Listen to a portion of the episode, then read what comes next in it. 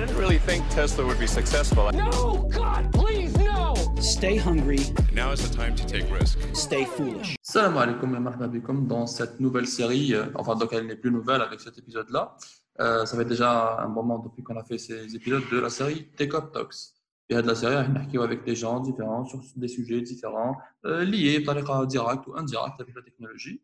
Et on est avec Yassine Tahari, on va parler d'un domaine tout intéressant. Je pense une petite niche de gens intéressés, mais Kane les gens qui sont curieux pour savoir un petit peu comment ça se passe, etc. Yassine, bonsoir. Bonjour Rami, bonjour les auditeurs. Euh, merci pour euh, l'invitation pour cette émission. Euh, je pense qu'on va passer un bon moment ensemble et j'espère que ça va intéresser les auditeurs maintenant. Merci beaucoup Yassine. Avant de commencer, d'ailleurs le sujet interne, ce sera le, les jeux vidéo, le e-sport. On a dit que c'était pas la même chose. On va parler un petit peu de Kifash Hada en Algérie avec ce domaine-là. Mais avant tout, parle-moi un petit peu de comment tu es devenu quelqu'un, un grand fan de jeux vidéo et de e-sport. C'est que, et quels sont Zama, les trucs qui t'ont vraiment attiré le plus pour euh, être dans ce domaine-là et innover, essayer de faire euh, beaucoup de choses pour le promouvoir en Algérie ou ailleurs? Euh, alors, juste, je vais revenir un peu sur mon parcours, notamment dans ce domaine. Euh, pour tout ce qui est euh, jeux vidéo, euh, bon, moi maintenant, j'approche de la quarantaine, mais je joue depuis la moitié des années 80. Euh, à l'origine, c'était tout bête. c'était sur le chemin de l'école primaire, quand y a une salle de jeu sur le chemin. Et en général, bon, à l'époque, on n'avait pas, si je parle de la fin des années 80, il n'y avait pas Internet, tout le monde n'avait pas de console et d'ordinateur. Mais ce qui était bien, c'est que à cette époque-là, avec les salles de jeu, on pouvait justement accéder à ce loisir technologique à un moindre coût, c'est-à-dire euh, à l'époque, une partie, ça coûtait un ou deux dinars, ce qui est rien maintenant, je veux dire. hein. J'arrive même plus à trouver des pièces de un ou deux dinars maintenant. C'est vrai. Euh, et- le truc, c'est que, alors, c'est une passion, euh, c'est le croisement de deux passions, euh, en même temps le jeu vidéo, en même temps une passion pour la technologie et tout ce qui est technologie. Et après, c'est quelque chose qui m'a poussé vers justement euh, à m'intéresser vers le développement, euh, développement applicatif et le développement web après, euh, après les années 90. Pour euh, la partie euh, plus compétitive, euh, ça, alors le truc c'est que euh, justement quand j'ai passé beaucoup de temps euh, dans les salles de jeu, c'était beaucoup de jeux multijoueurs, donc des jeux où on joue euh, à deux euh, minimum, euh, notamment bah, ceux qui connaissent par exemple euh, les jeux de combat comme Street Fighter, Mortal Kombat, Tekken, ça, ça se joue à deux. Donc, quand on, quand on était jeune, justement, on faisait, euh, on faisait tourner les parties, c'est-à-dire l'irser les blasta, comme on dit, celui qui perd laisse sa place. Donc, j'ai pris goût à, la compétition à cette époque-là. Après, avec le temps, j'ai commencé à mettre en place des compétitions sur ordinateur, à l'époque des cybercafés, à la fin des années 90, au début des, années euh, 2000 euh, sur par exemple des jeux bon, que les plus anciens connaissent mais qui existent encore, notamment des jeux comme Counter-Strike, comme StarCraft, comme Warcraft et tout. Et après, de fil en aiguille, bon, c'est un loisir que j'ai toujours gardé et que j'ai toujours pratiqué. Mais avec le temps, commencé ça a commencé à structurer, notamment vers la moitié des années 2000, où là, j'ai commencé à organiser des compétitions, qu'elles soient online ou off- offline. C'était bien avant qu'on utilise, ou même qu'il existe que le terme sport électronique ou e-sport en anglais, qui n'existe. Nous, on disait qu'on faisait des tournois ou des compétitions. Et du coup, moi, c'est une pratique maintenant, enfin, l'organisation de compétitions, c'est quelque chose que je fais depuis au moins 15 ans, de manière un peu plus structurée, un peu plus carrée. Je n'irai pas jusqu'à dire que c'est professionnel. Moi, je, me, je considère que je fais ça en, en semi-professionnel parce que ça reste quand même des projets passion. Euh, c'est pas quelque chose que je fais euh, dans un obje- objectif de gagner ma vie parce que bon, j'ai un vrai boulot à côté. Euh, Un vrai boulot. le truc, c'est Ah, ça- que ça- un vrai boulot, ça ne veut pas dire que c'est pas un vrai boulot pour certains. J'imagine que ça l'est. Hein. Bah, c'est c'est pas un emploi rémunéré dans la Voilà. dans le sens salariat, dans le sens où c'est du travail, c'est de l'investissement, euh, c'est une compétence euh, que j'arrive à valoriser, euh, que ce soit à l'échelle nationale, mais aussi régionale et à l'international. mais je considère que le, moteur premier reste quand même la passion. Parce que, par exemple, pour, pour information, j'ai souvent des jeunes qui me contactent, par exemple, via Facebook, qui me disent moi je veux devenir compétiteur professionnel, je veux devenir e-sportif professionnel. Moi je leur dis directement, je leur dis écoutez en Algérie il n'y a pas de marché, c'est un peu compliqué, donc faites de vraies études. Et là je fais des guillemets, les auditeurs ne me voient pas mais je les fais avec les mains. De vraies, de, faites de vraies études pour avoir un vrai boulot et je refais les guillemets.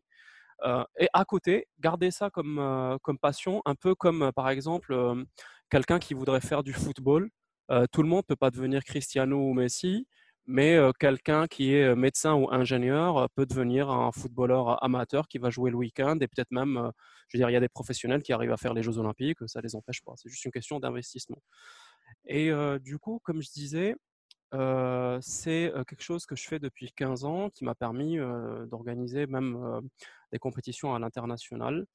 Et depuis mon retour en Algérie et mon installation sur Alger, j'essaye de mettre en place ça à travers différentes structures, notamment une structure que, je, que je gère qui s'appelle eSport DZ, qui existe depuis 2016 et où j'essaye de développer, développer et démocratiser la pratique de ce, ce, nouveau type de loisirs en Algérie parce que je crois qu'il y a un potentiel et il y a un fort potentiel parce qu'on a un public jeune, mais on a un problème de disparité entre la perception vis-à-vis ben, par exemple, des décideurs, ou des financeurs.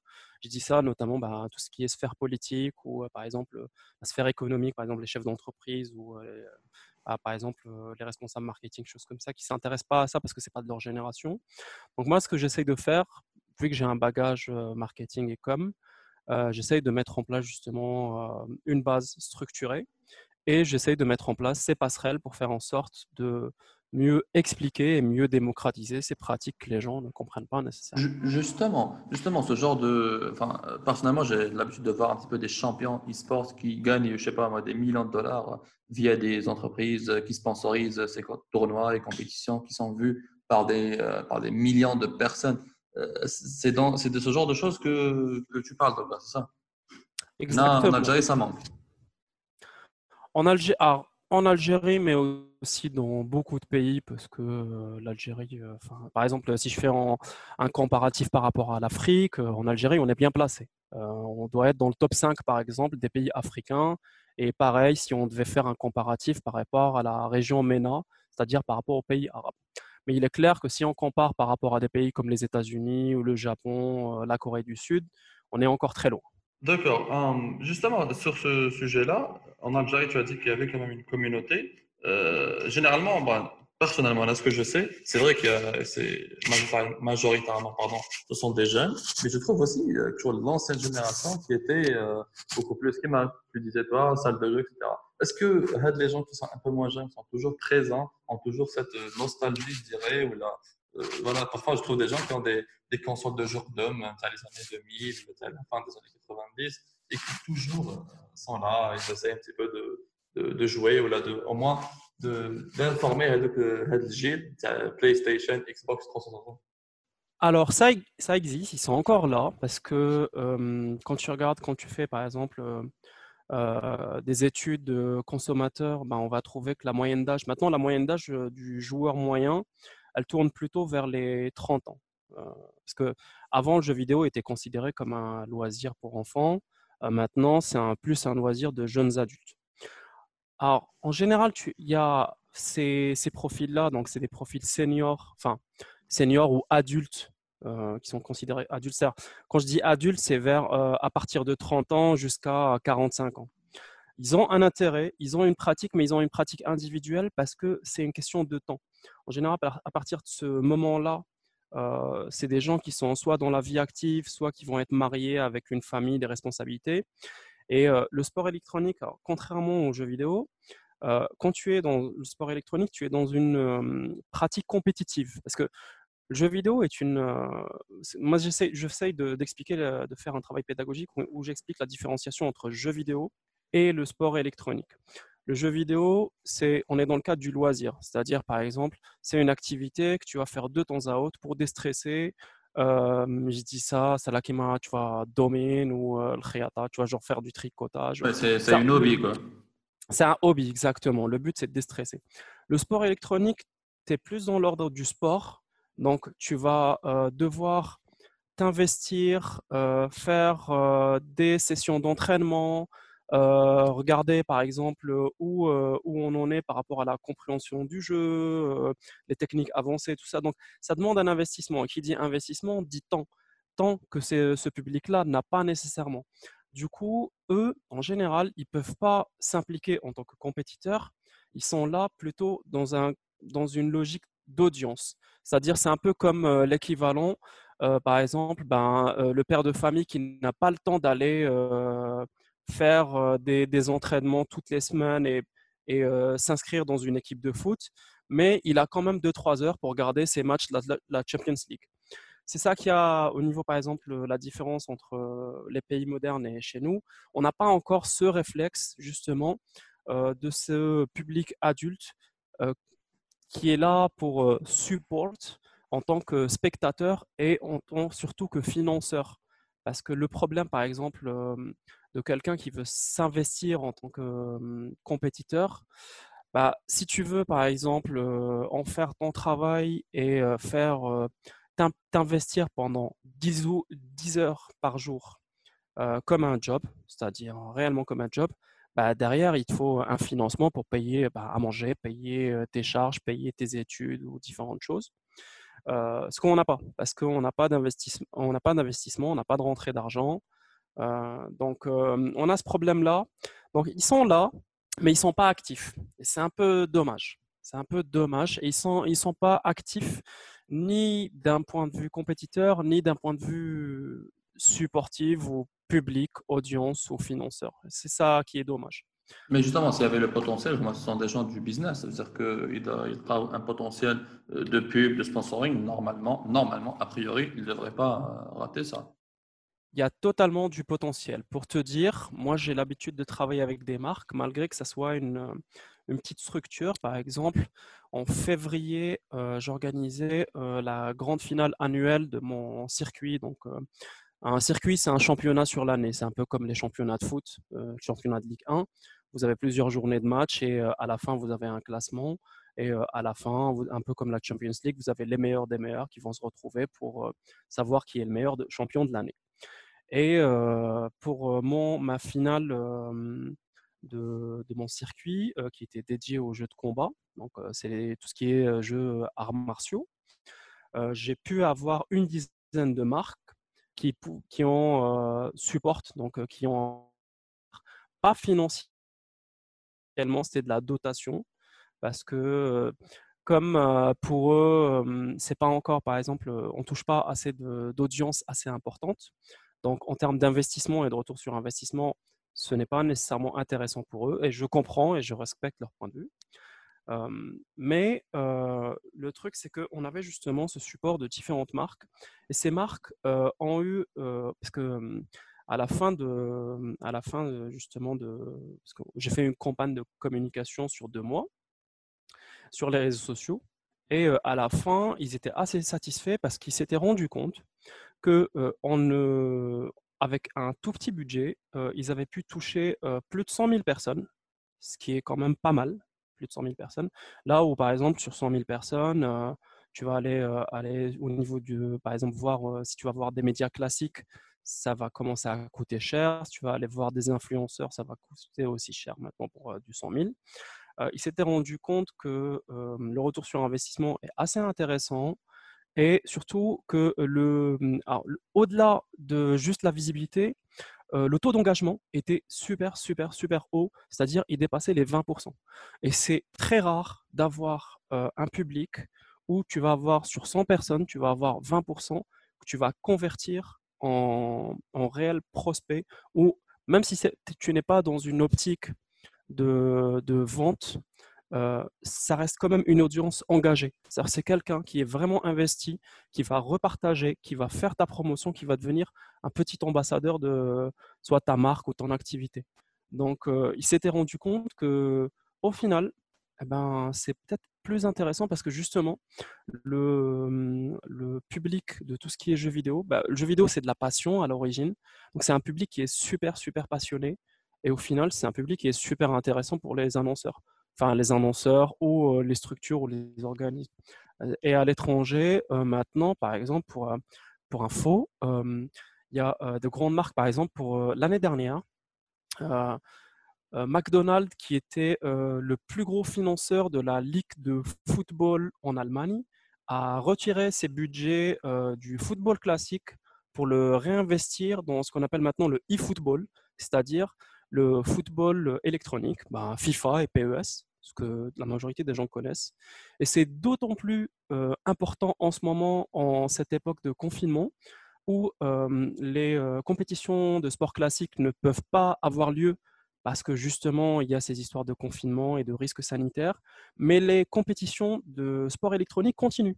Moi-même, là, en ce moment, j'organise des compétitions toutes les semaines, en ligne, via Internet. Les gens sont chez eux et ça me permet de développer justement de la visibilité sur Internet et de créer du contenu vidéo.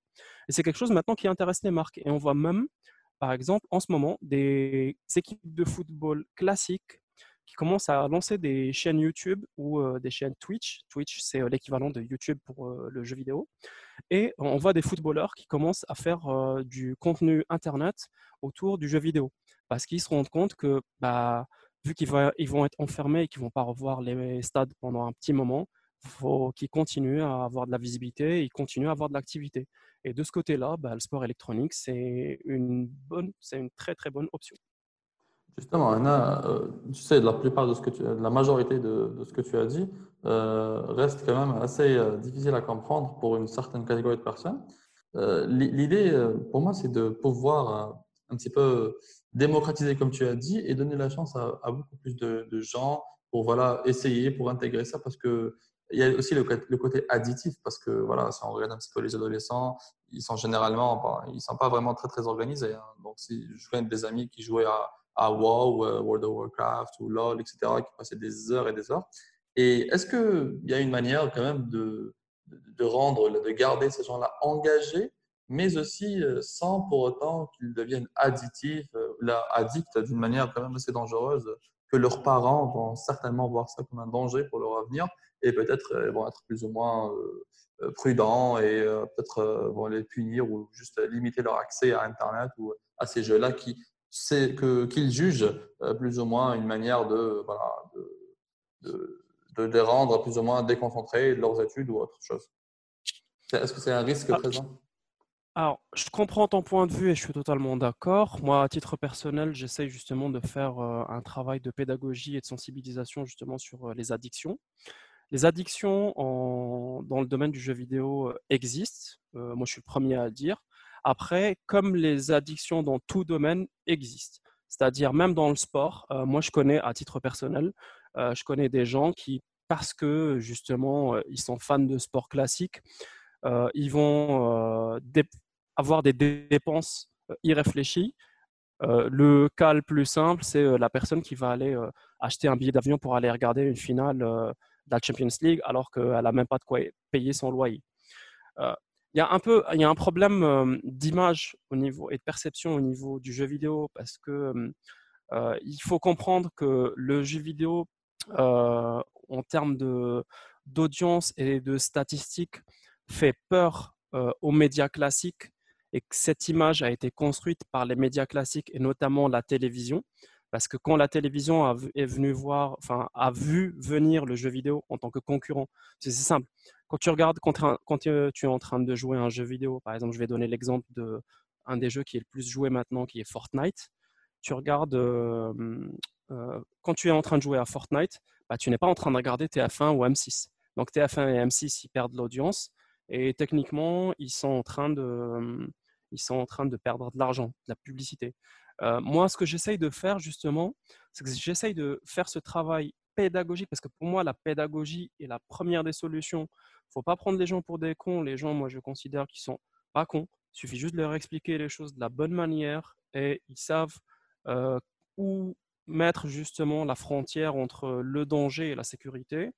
Moi, j'hésite pas à, parler aux parents quand, par exemple, il y a des parents qui ramènent des enfants, à leur dire il faut pas jouer beaucoup, il faut jouer mieux parce que euh, ça sert à rien de, jouer pendant des heures et des heures et des heures de n'importe comment, euh, tout en, par exemple, dénigrant ses études.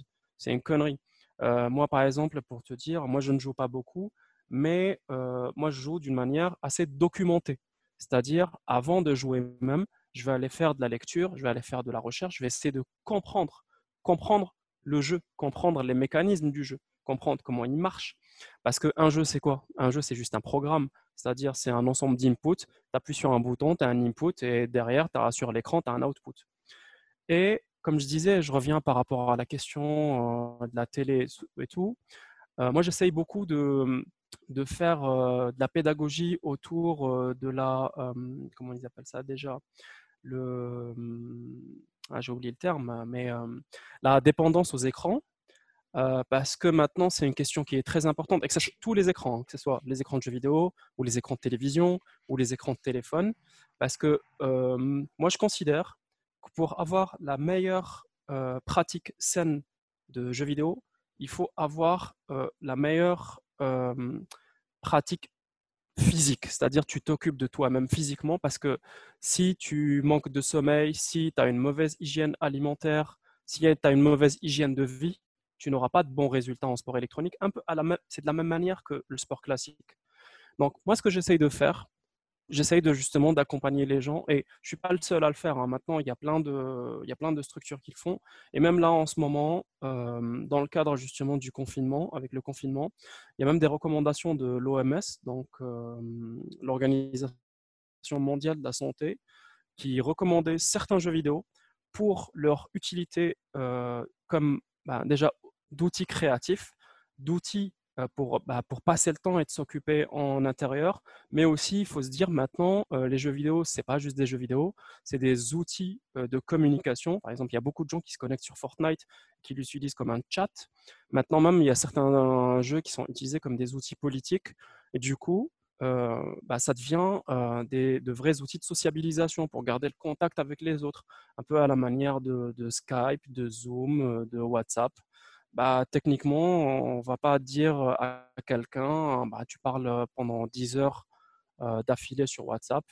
Bah, du coup, parce qu'on considère que cette personne, elle est raisonnable et qu'elle va avoir une consommation raisonnée d'un outil comme WhatsApp ou de la télévision, on peut considérer qu'une personne qui pratique du jeu vidéo, si on parle correctement, si on fait un travail de pédagogie avec elle, elle va faire aussi une pratique raisonnée des jeux vidéo. Il ne juste, faut juste pas prendre les gens pour des idiots, c'est tout parce qu'ils ne le sont pas. En tout cas, moi personnellement, enfin, normalement, moi personnellement, je choisis. Donc personnellement, euh, j'étais euh, pas, j'étais pas vraiment très euh, addict, mais j'étais plutôt Counter Strike, CS:GO, etc. À un moment donné, je jouais un petit peu aux autres jeux du genre Assassin's Creed. Ben, j'ai joué déjà trois ou, quatre. Et, l'idée, c'est de, te demander quels sont les jeux les plus populaires euh, des gens ici en Algérie? Et quels sont les jeux de compétition qui sont les plus populaires? Parce que je pense qu'il y en a, par exemple, qui Assassin's Creed, c'est juste que voilà, tu joues euh, pour le plaisir, tu joues parce que voilà, c'est une, une, sorte de, mystère, une mission, etc. Mais il y a des jeux comme CS ou, euh, FIFA qui sont plutôt compétitifs. justement, à propos de ça, dis-moi plus.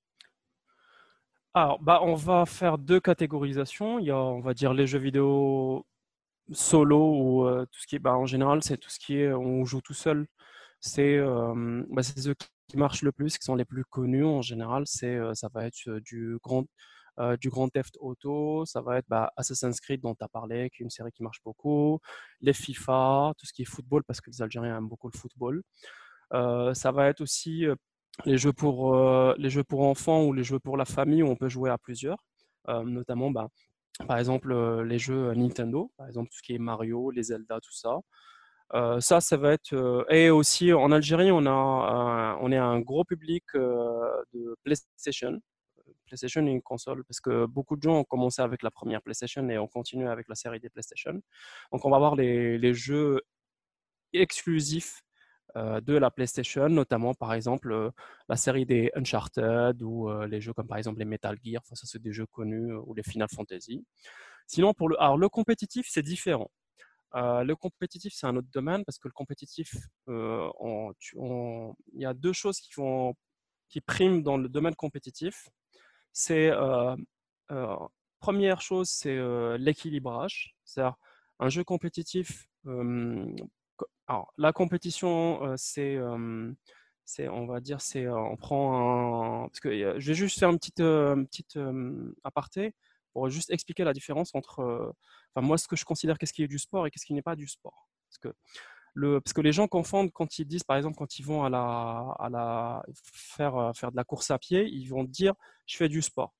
Si, tu, si une personne est toute seule, elle ne fait pas du sport, elle fait de l'exercice. Le sport, c'est uniquement dans un cadre de compétition. C'est-à-dire quand vous faites du, sport, c'est-à-dire vous êtes en compétition contre une autre personne. Pourquoi? Parce que le sport est une activité institutionnalisée pour savoir qui est le meilleur. C'est-à-dire qui est le meilleur dans une discipline. C'est ça le sport. Les gens, ça c'est, je parle là, je parle de, en termes de définition académique.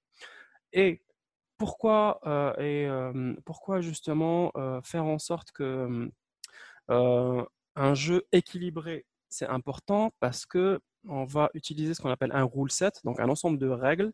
Et cet ensemble de règles fait en sorte que dans le cadre de cette compétition, tout le monde est au même niveau. C'est exactement la même chose que par exemple les Jeux Olympiques. Euh, quand on fait par exemple de la course à pied, tout le monde va démarrer au même endroit, au même moment, et pour définir un vainqueur, c'est le premier qui va dépasser une certaine ligne.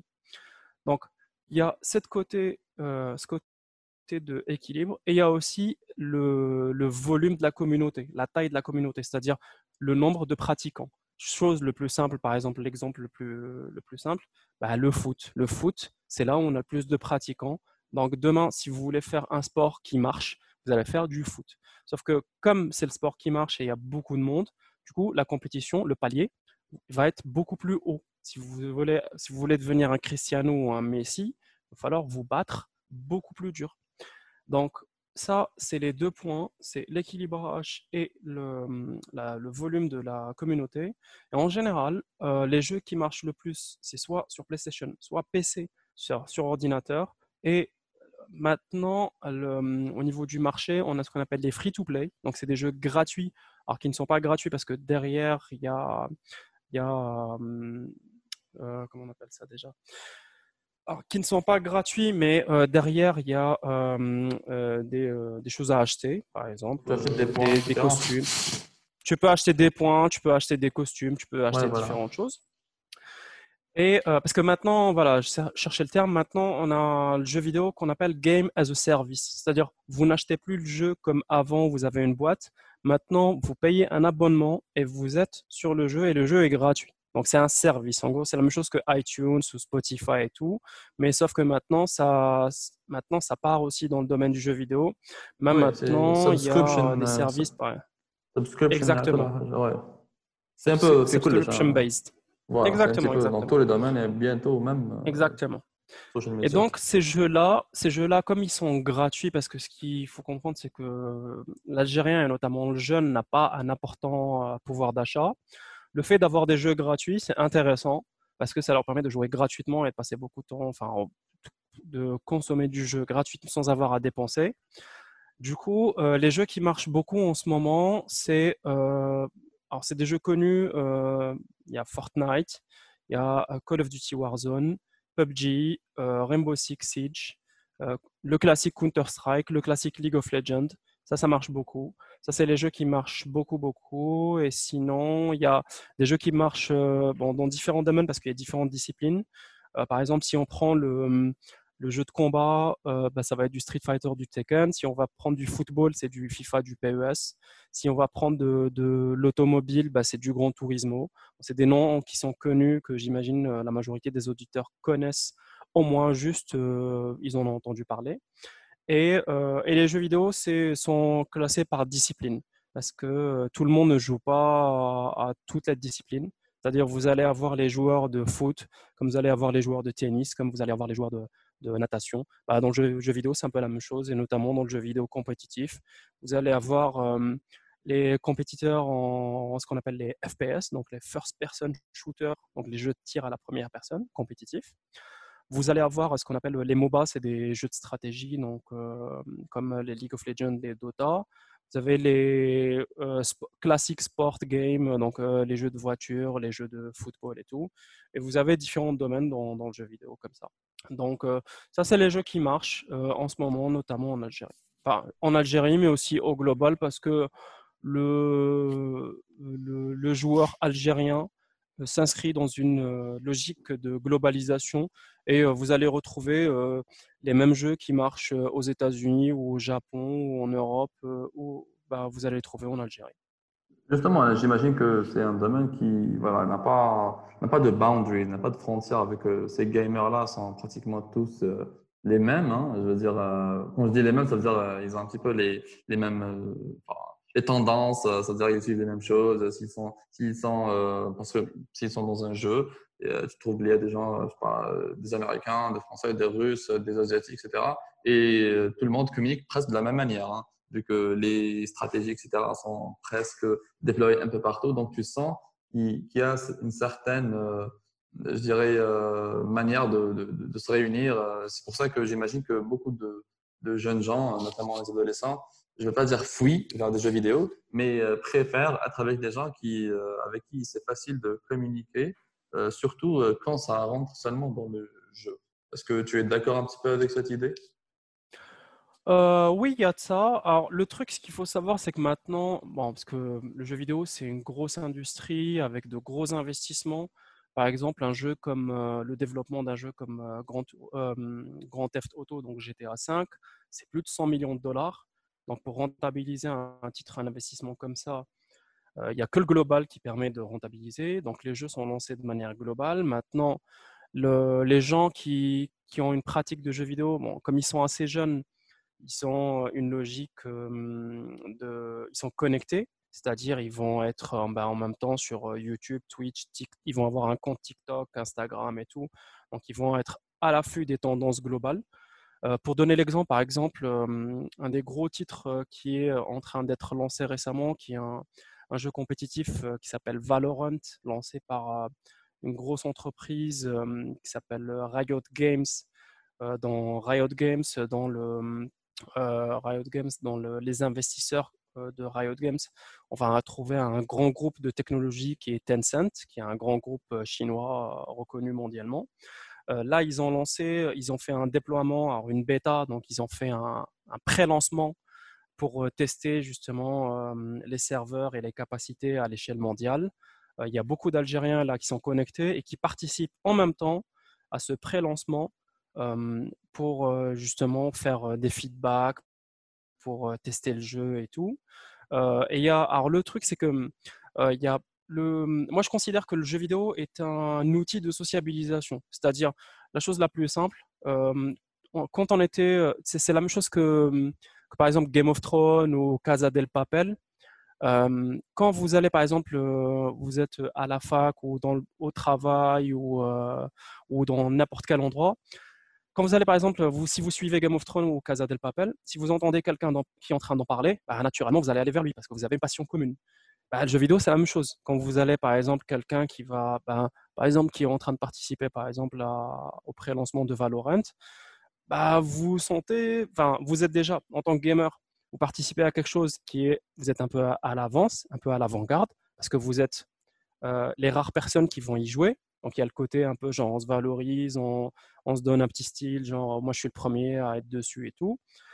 Euh, et du coup, vous allez retrouver des gens qui ont des passions communes que ce soit à l'international ou en Algérie. Hein. Moi, par exemple, quand j'organise des compétitions, euh, qu'elles soient online, moi déjà j'organise des compétitions régionales. Alors, euh, j'ai autant des gens de, d'Algérie que de France, que de Maroc, que de Tunisie, que de Côte d'Ivoire. Ça permet du coup de casser les frontières et de casser les barrières parce que c'est ce que permet Internet. Mais aussi, l'Algérie est un grand pays et ça permet justement à, des gens qui sont de différentes régions bah, de se retrouver autour d'une thématique commune. Euh, par exemple, quand euh, j'organise des compétitions, euh, tiens, bah, je vais te dire, là, je suis en train d'organiser une compétition, je vais te dire pour demain, bah, j'ai des gens, bah, j'ai autant des gens de Alger que de Sétif, que de Belida, que de Oran, que de Boufarik, que de Mlila, que, que de Côte d'Ivoire, que de Msila. Du coup, ça permet de, que tous ces gens-là qui sont éloignés, éparpillés et encore plus qui sont confinés, qui ne peuvent pas se voir, peuvent se retrouver autour d'une pratique commune.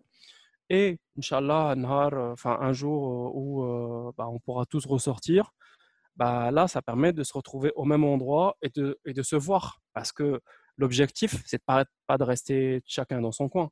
C'est aussi de se voir aussi et de se voir physiquement. Parce que justement, comme c'est un outil de sociabilisation, bah, la, plus, la, la partie la plus importante, c'est la sociabilisation. Et quand on dit social, bah, justement, c'est les interactions sociales. C'est la mondialisation. C'est la mondialisation fait au plus grand degré. Hein. Donc là, on voit des gens de Msila avec des gens de Abidjan en même temps, etc. Et peu importe où ils habitent, bah, c'est une des manières de, de rendre les choses bah plus, euh, plus, faciles. Hein. Bah oui, c'est ça. Et même euh, ce qu'il faut savoir, par exemple, sur, euh, sur Street Fighter, depuis décembre 2019, donc depuis la fin de l'année dernière, donc il y a eu une compétition qui était organisée à l'échelle africaine et on a un champion d'Afrique qui est algérien. Et il y avait les compétiteurs. bon, au début, il y avait les qualifications, elles étaient par Internet, mais après, la finale s'est faite à Tunis. Il y avait des compétiteurs qui venaient de Madagascar, d'Algérie, de Côte d'Ivoire, de Cameroun. Et tout le monde se retrouve autour d'une thématique commune. Et justement, ça casse les frontières et ça permet de, bah, de rencontrer d'autres gens et d'élargir ses horizons. C'est ça l'objectif, c'est ça l'intérêt justement de, de, de, ce genre de pratique. Parce que au-delà de connaître son voisin, au-delà de connaître euh, les gens de sa ville, au-delà de connaître les gens de son pays, bah, on est en 2020 et en 2020, bah, on connaît un peu les gens. Tout le monde. Hein. tout le monde, toute la Terre. Voilà, et sans avoir une restriction concernant euh, d'où ils viennent ou leur nom, prénom, etc. Tu trouves tout le monde possède des pseudos plus ou moins bizarres. Hein. Genre, bah, On n'est pas. Moi, pour te dire, moi, je suis pas dans le jugement. Moi, à partir du moment où les gens sont respectueux et que les gens sont respectueux de la pratique, euh, tout, ah le oui, oui, euh, tout, le monde est bien. Bien, sûr, justement, c'est une bonne manière d'être vraiment, euh, m'appelle, dans une sphère où voilà, il y a des gens qui partagent les mêmes idées, les mêmes passions, et voilà. Et, justement, en, parlant de ça, vas-y, si tu veux dire quelque chose avant la prochaine question. Ouais. Et non, ce que j'allais dire, au-delà de ça, bah, ça permet de créer une communauté ça permet de faire de l'interopérabilité. Après, ça permet de, qu'il y ait des gens qui se rencontrent et qu'il y ait des gens bah, qui travaillent ensemble. Par exemple, moi, quand j'organise des compétitions, bah, parce que ce qu'il faut savoir, c'est que les gens, en termes, là, je parle plus en termes professionnels et économiques. Quand on parle de sport électronique, les gens voient uniquement les compétiteurs. Mais ce que les gens ne savent pas, je vais essayer de retrouver un graphe que j'ai. ce que les gens ne savent pas, c'est qu'il y a plein de, métiers et de sous-métiers qui sont autour.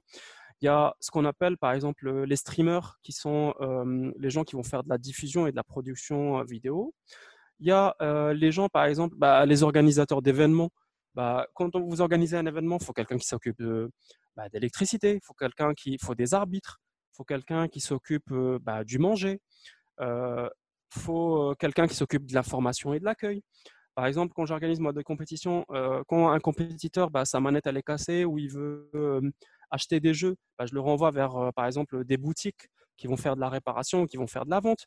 Du coup, tout ça, ça va créer un écosystème et ça va créer de l'échange. Et du coup, ça va créer de la, production, de la production de valeur et ça va créer bah, de la richesse. Et quand tu dis tu crées de la richesse et tu crées de la, de la valeur, bah, là, tu vas créer des emplois. Et du coup, bah, tu participes activement à la société les gens ne le voient pas nécessairement, mais le jeu vidéo maintenant, en termes d'industrie, c'est aussi important que le cinéma ou la télévision à l'international. Et à l'international, ce qu'il faut savoir, c'est que ça crée beaucoup, beaucoup d'emplois chez des entreprises qui vont payer beaucoup de charges. Et même, par exemple, euh, dans des pays comme le Canada ou, euh, ou euh, je ne me rappelle plus, je crois que Singapour ou des pays comme ça, ou Taïwan, je crois, ils ont même des aides fiscales parce qu'ils veulent ces entreprises, parce que c'est des entreprises innovantes. Demain, vous êtes en train de... Demain, vous, vous ramenez des sociétés de, développement de jeux vidéo dans ces entreprises de développement de jeux vidéo. Il y a des gens qui font du code réseau. Il y a des gens qui font de, la modélisation et de la conception 3D. Il y a des gens qui font des, moteurs 3D et tout ça. À côté, ces gens-là, demain, bah, si vous voulez les faire travailler, si vous voulez faire travailler euh, ou euh, si vous voulez qu'ils montent des boîtes comme bah, pour lancer des startups et créer des entreprises comme Facebook, TikTok, Google, tout ça, bah, c'est un vivier qui est, qui est formidable. Ça, ça, les gens, hélas, dans notre pays, ne le voient pas encore. Peut-être ça viendra un jour, Inch'Allah, mais ils ne le voient pas. Moi, je sais bien que ça viendra un jour, hein, parce qu'avec l'économie de savoir, l'économie numérique qui est un petit peu en tendance en Algérie, j'imagine que parmi les solutions, les nouvelles solutions de nouvelles technologies, j'imagine qu'avec euh, si ces gens-là, vous avez la communauté de, des, gens qui font ça ou qui sont dans le e-sport, vont pouvoir ben, s'imposer, ça pourrait être une bonne occasion pour que voilà, ils puissent avoir au moins euh, une visibilité vis-à-vis des sponsors, des entreprises qui sont intéressées, des potentiels partenaires qui voilà, pourront contribuer à avancer un petit peu et rendre cette discipline plus ou moins présente, plus ou moins bien positionnée. Voilà. Je vais dire, moi je pense qu'on est obligé d'y aller parce que toutes les études dans le monde montrent que maintenant les jeunes se désintéressent de ce qu'on appelle le sport classique, c'est-à-dire le sport qui n'est pas électronique. par exemple, les jeunes ne regardent de moins en moins, par exemple, le tennis, la Formule 1, le golf. Ça maintenant, c'est considéré comme des sports de seniors. Même maintenant, pour te dire, le comité olympique, parce que les Jeux olympiques vont, hein, de ce que j'avais entendu, vont retirer par exemple des sports comme le karaté, qui sont des sports maintenant qui sont parce qu'il y a moins de, il y a moins d'audience. Ils sont en train de réfléchir pour intégrer les sports électroniques parce qu'ils savent maintenant que les jeunes s'intéressent à ça. Donc dans notre pays, on est obligé d'y aller. On a juste un retard, mais on est obligé d'y aller. Ce qui serait bien, moi ce que je considère, c'est que on a peut-être ce retard, mais comme on n'a pas besoin d'expérimenter parce que c'est les autres qui expérimentent pour nous, on peut prendre directement les conclusions des sociétés modernes et appliquer directement les meilleures solutions. On ne le fait pas encore, mais j'espère qu'on va le faire. Oui, justement, j'imagine que c'est juste une question de temps. Et en parlant un petit peu de l'Algérie, euh, si on revient un petit peu à la communauté algérienne, euh, brièvement, est-ce qu'elle euh, est là, elle est prête à pouvoir être une force de lobbying, une force qui pourra un petit peu influencer l'écosystème pour pouvoir donner de l'importance à cette catégorie de personnes? Alors, le public existe. Il y a un petit public. Euh, le sport électronique est une niche. Euh, une niche qui est impliquée, qui est super investie, mais ça reste une niche. Et surtout, c'est un domaine qui n'est pas encore structuré, qui manque encore de maturité. Il n'y a pas d'organisme, euh, il n'y a pas beaucoup d'organisation, il n'y a pas beaucoup de structure. moi, si je devais en compter, je devrais en, sur l'échelle nationale, il devrait en avoir 5, 6, pas beaucoup pas des structures actives.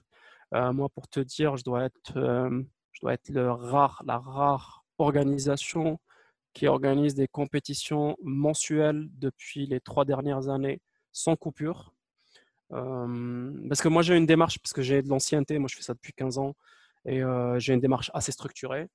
On manque de maturité, mais je pense que ça va venir. Après, ce qui est intéressant, c'est que moi, par exemple, moi, je le, constate, quand je fais des choses, les gens s'inspirent de ce que je fais et du coup ils copient. Moi, j'ai pas de souci parce que moi je considère qu'on peut pas, on peut pas patenter, on peut pas protéger une idée. Une idée, c'est une idée. Euh, c'est comme vous voulez euh, protéger euh, un mot, vous pouvez pas protéger un mot.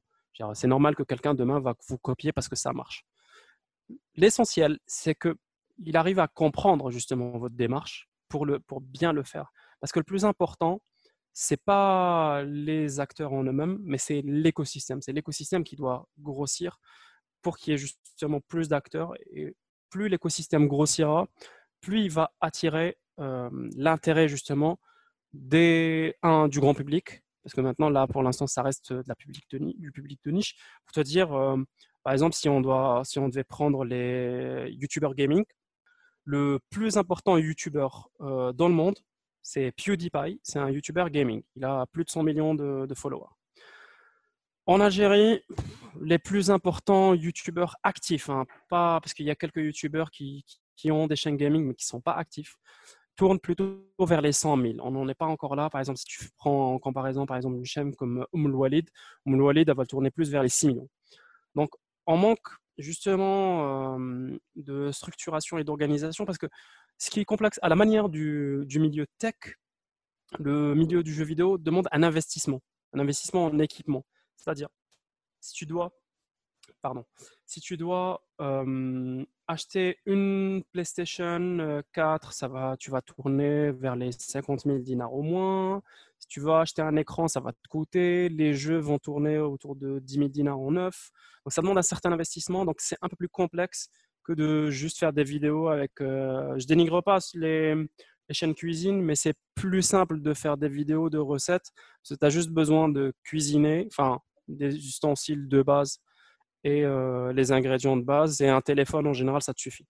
Donc, euh, c'est pour ça qu'on n'a pas encore justement les créateurs de contenu qui vont pousser à plus d'audience, plus d'audience qui va pousser à plus d'annonceurs, plus d'annonceurs qui va pousser à un écosystème plus gros, parce que c'est pas très compliqué. Dès qu'il y a de l'argent, ça intéresse les gens. Je veux dire, c'est aussi pas compliqué, c'est les choses comme ça. C'est Donc, euh, c'est petit, c'est petit, mais ça va venir. C'est obligé de toute façon c'est normal, j'imagine que ça ira. les gens qui sont vraiment passionnés, j'imagine que voilà, ils feront l'effort nécessaire pour pouvoir, comme les youtubeurs qui font la même chose pour pouvoir s'acheter une meilleure, une meilleure caméra de photo, euh, un meilleur micro, euh, de, la luminosité, etc. J'imagine que c'est la même chose pour les, les, gens qui veulent créer du contenu vis-à-vis, enfin, sur les jeux vidéo. Donc, ils pourront s'investir un petit peu pour acheter de plus puissants PC avec des cartes graphiques qui, certes, sont plus ou moins chères euh, et ben voilà, c'est une passion et ça mérite quand même euh, un investissement en temps, en effort et surtout euh, en ressources financières. Oui, vas-y. Non, j'allais dire, ils le font déjà. Hein. Depuis, moi, c'est quelque chose que j'ai remarqué depuis l'année dernière. Il y a une grosse montée en qualité, justement, des YouTubers gaming depuis l'année dernière. Par contre, on n'a juste pas encore de YouTubers enfin, de créateur de contenu e-sport. Parce que quand tu es YouTuber gaming, tu es un amuseur, tu es là pour le fun, pour amuser, tu es un animateur. Quand tu es dans une optique e-sport, tu es plus dans une optique de compétition. Il faut avoir un certain niveau compétitif. C'est compliqué d'avoir les deux. Donc c'est juste ça. Mais ça va. Ah bah oui, j'espère bien. En tout cas, j'espère que ça va venir et on aura un contenu plus ou moins. Parce que je sais que les gens seront engagés, les gens aiment ça, surtout que des gens comme PewDiePie qui sauront un petit peu s'exprimer, etc. C'est un petit peu ça qui attire les gens. Parce que bah, les, gens qui suivent PewDiePie ne sont pas enfin tous et toutes et tous euh, des, euh, des, gamers. Hein. donc j'imagine qu'ils aiment bien son sens, de l'humour, euh, ses réactions, ces trucs bizarres qu'il fait. Donc ça, peut aller au-delà que juste du contenu purement gaming. Euh, avant de, finir, euh, bien sûr, on doit faire la liaison avec la technologie et dire que, euh, enfin, la question, la fameuse question que j'ai d'habitude d'habitude à poser avec des gens qui, voilà, même si ça sont dans des domaines loin de la technologie, comment la technologie a pu révolutionner, j'imagine que c'est le cas, hein, c'est le bon terme à utiliser, le monde e-sport, certes parce que e-sport veut dire electronics, donc c'est un peu, bah, c'est un peu clair, hein, c'est à la limite trivial, mais comment la technologie a pu euh, faire ça d'une manière beaucoup plus rapide? Pendant les dix dernières années, j'imagine, et comparé à, ce, comment la technologie faisait peut-être pendant les années 80, 90, parce que voilà, les dix dernières années ont quand même euh, avancé, beau, était une avancée beaucoup plus rapide que les autres années 80-90. Est-ce que tu es d'accord avec ça? Et, est-ce que, et comment la technologie a pu avoir euh, un apport aussi, aussi intéressant et aussi, et aussi important? Alors, je te dirais, la, la technologie a toujours été au cœur euh, bah, du jeu vidéo. Euh, bah, parce que le jeu vidéo, de toute façon, c'est de la technologie, c'est juste euh, des bouts de code. Mais on peut voir trois révolutions. Il y a l'avant Internet. Donc l'avant Internet, bah, c'était juste des jeux vidéo, mais on jouait tout seul. Il y a l'Internet en lui-même, et là on commence à jouer avec des gens. Mais la grosse, grosse révolution, bah, c'est la même révolution qui a apporté, par exemple, Netflix. C'est les canaux de, diffusion qui, qui, maintenant permettent de diffuser beaucoup plus de volume, notamment, bah, par exemple, avec l'arrivée, bah, après la DSL de la fibre, ce qui a permis du coup le lancement de, sites de streaming vidéo, parce que le, plus important site maintenant euh, et le plus, enfin, plus ancien historiquement, c'est Twitch. Twitch qui avant appartenait à, un site internet qui s'appelle Justin TV. Justin TV à l'origine c'était ben, c'était juste un site de webcam qui devait servir un peu comme Skype ou comme WhatsApp et des choses comme ça. Et donc Twitch a poussé la création de créateurs de contenu dédiés justement aux jeux vidéo et au sport électronique. Maintenant, autour de ça, il y a des ligues qui se sont montées. Donc les ligues compétitives, c'est bah, à la manière des ligues sportives classiques, c'est-à-dire la FIA, la FIFA, la Champions League, tout ça. Ça a permis l'émergence de, nouveaux talents dans le sport électronique et maintenant, ça a permis de, créer tout un environnement, un écosystème de création de contenu en flux tendu qui rivalise avec la télévision, qui rivalise avec le cinéma, euh, qui rivalise avec tous les divertissements classiques. C'est-à-dire maintenant, euh, moi par exemple, moi pour te dire, moi depuis, je n'ai pas de télévision depuis 2011. Télévision, quand je dis télévision, c'est télévision classique, la télévision linéaire. Pourquoi? Parce que quand je rentre chez moi, bah, j'ai mon YouTube, avec toutes mes chaînes, avec tous mes abonnements j'ai mon Twitch, j'ai plein d'outils qui me permettent justement de consommer du divertissement en passant uniquement par Internet. Maintenant, la technologie, justement, cette technologie du volume d'Internet a permis à cette évolution, à cette explosion justement du sport électronique, où maintenant n'importe qui de chez lui, un peu à la manière de PewDiePie, parce que PewDiePie il est chez lui, bah, un peu à la manière de PewDiePie, n'importe qui peut devenir le Cristiano ou le Messi de demain. C'est-à-dire, c'est ça, c'est ça la révolution du sport électronique et la révolution qu'a apporté la technologie.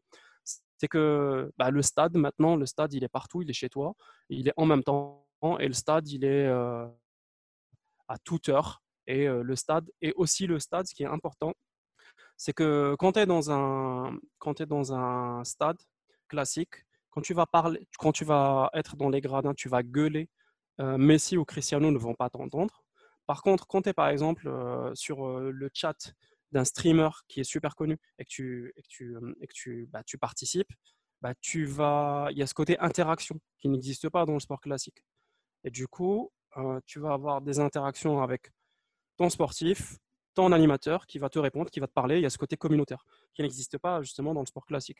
Donc je te dirais que pour conclure, la, révolution, ben, c'est surtout la révolution de, la big data de ce qui a apporté Netflix, qui a apporté euh, euh, Disney ces choses-là qui participent justement au développement du sport électronique maintenant à l'échelle globale et, et, dans notre pays dans les années à venir. Tout à fait d'accord avec euh, cette thèse, Yassine. on arrive un petit peu à la fin de notre podcast.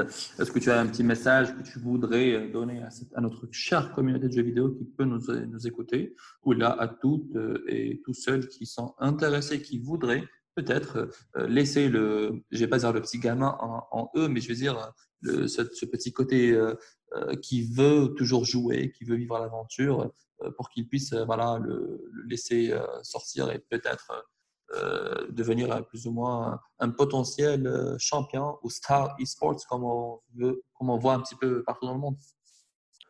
Alors, ce que je dirais, c'est, bah, je dirais aux, aux, auditeurs, marhaba euh, il y a de la place pour tout le monde. Que vous voulez être compétiteur ou que vous voulez être juste spectateur ou que vous voulez support, c'est-à-dire euh, être derrière et encourager euh, quelqu'un qui est un champion. Et je peux vous dire que quand vous êtes, quand il y a un représentant algérien dans le cadre d'une compétition algérienne et que vous êtes là en train de gueuler sur le chat, c'est vraiment quelque chose. C'est parce que vous ressentez quand pour l'avoir vécu plusieurs fois, quand vous avez quelqu'un de votre communauté qui gagne une compétition et qui vous représente, notamment à l'international, vous avez une réelle fierté, justement, surtout si vous avez participé d'une manière ou une autre à justement à cet effort euh, global. Donc, euh, ce que je dirais, c'est juste de ne pas avoir de préjugés, de d'essayer. Il y a des jeux pour tout le monde. Euh, faut, si vous n'êtes pas foot, bah, vous pouvez essayer du tennis. Si vous n'êtes pas tennis, vous pouvez essayer des arts martiaux. Euh, si vous êtes pas martiaux, vous pouvez euh, vous essayer au sport mécanique.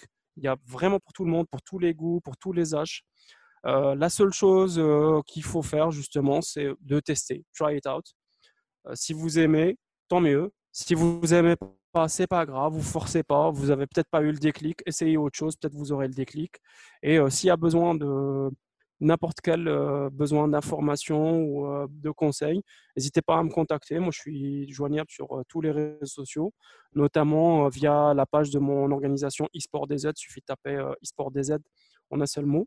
Et je dirais welcome, welcome to the family, to the community. Ah bah voilà, Yacine vous, vous dit welcome. Et moi, je te dis Yacine, merci beaucoup. Merci beaucoup pour tout ce, pour ce podcast-là qui, j'imagine, on a parlé de beaucoup de choses. Hein. On a parlé de e-sport ici en Algérie, on a parlé des jeux, on a parlé de, des jeux vidéo, pardon, on a parlé de vraiment tout. J'espère que nos chers auditeurs ben, apprendront des choses hein, et pourront peut-être être motivés pour faire euh, des choses comme ça.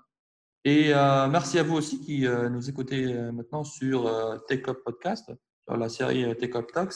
J'espère que ce moment-là était agréable pour vous. J'espère que vous allez voir les autres épisodes qui sont déjà passés et tous les épisodes qui, sont, qui vont venir. N'oubliez pas de nous suivre sur tous les réseaux sociaux, euh, notamment Facebook, Instagram et Twitter.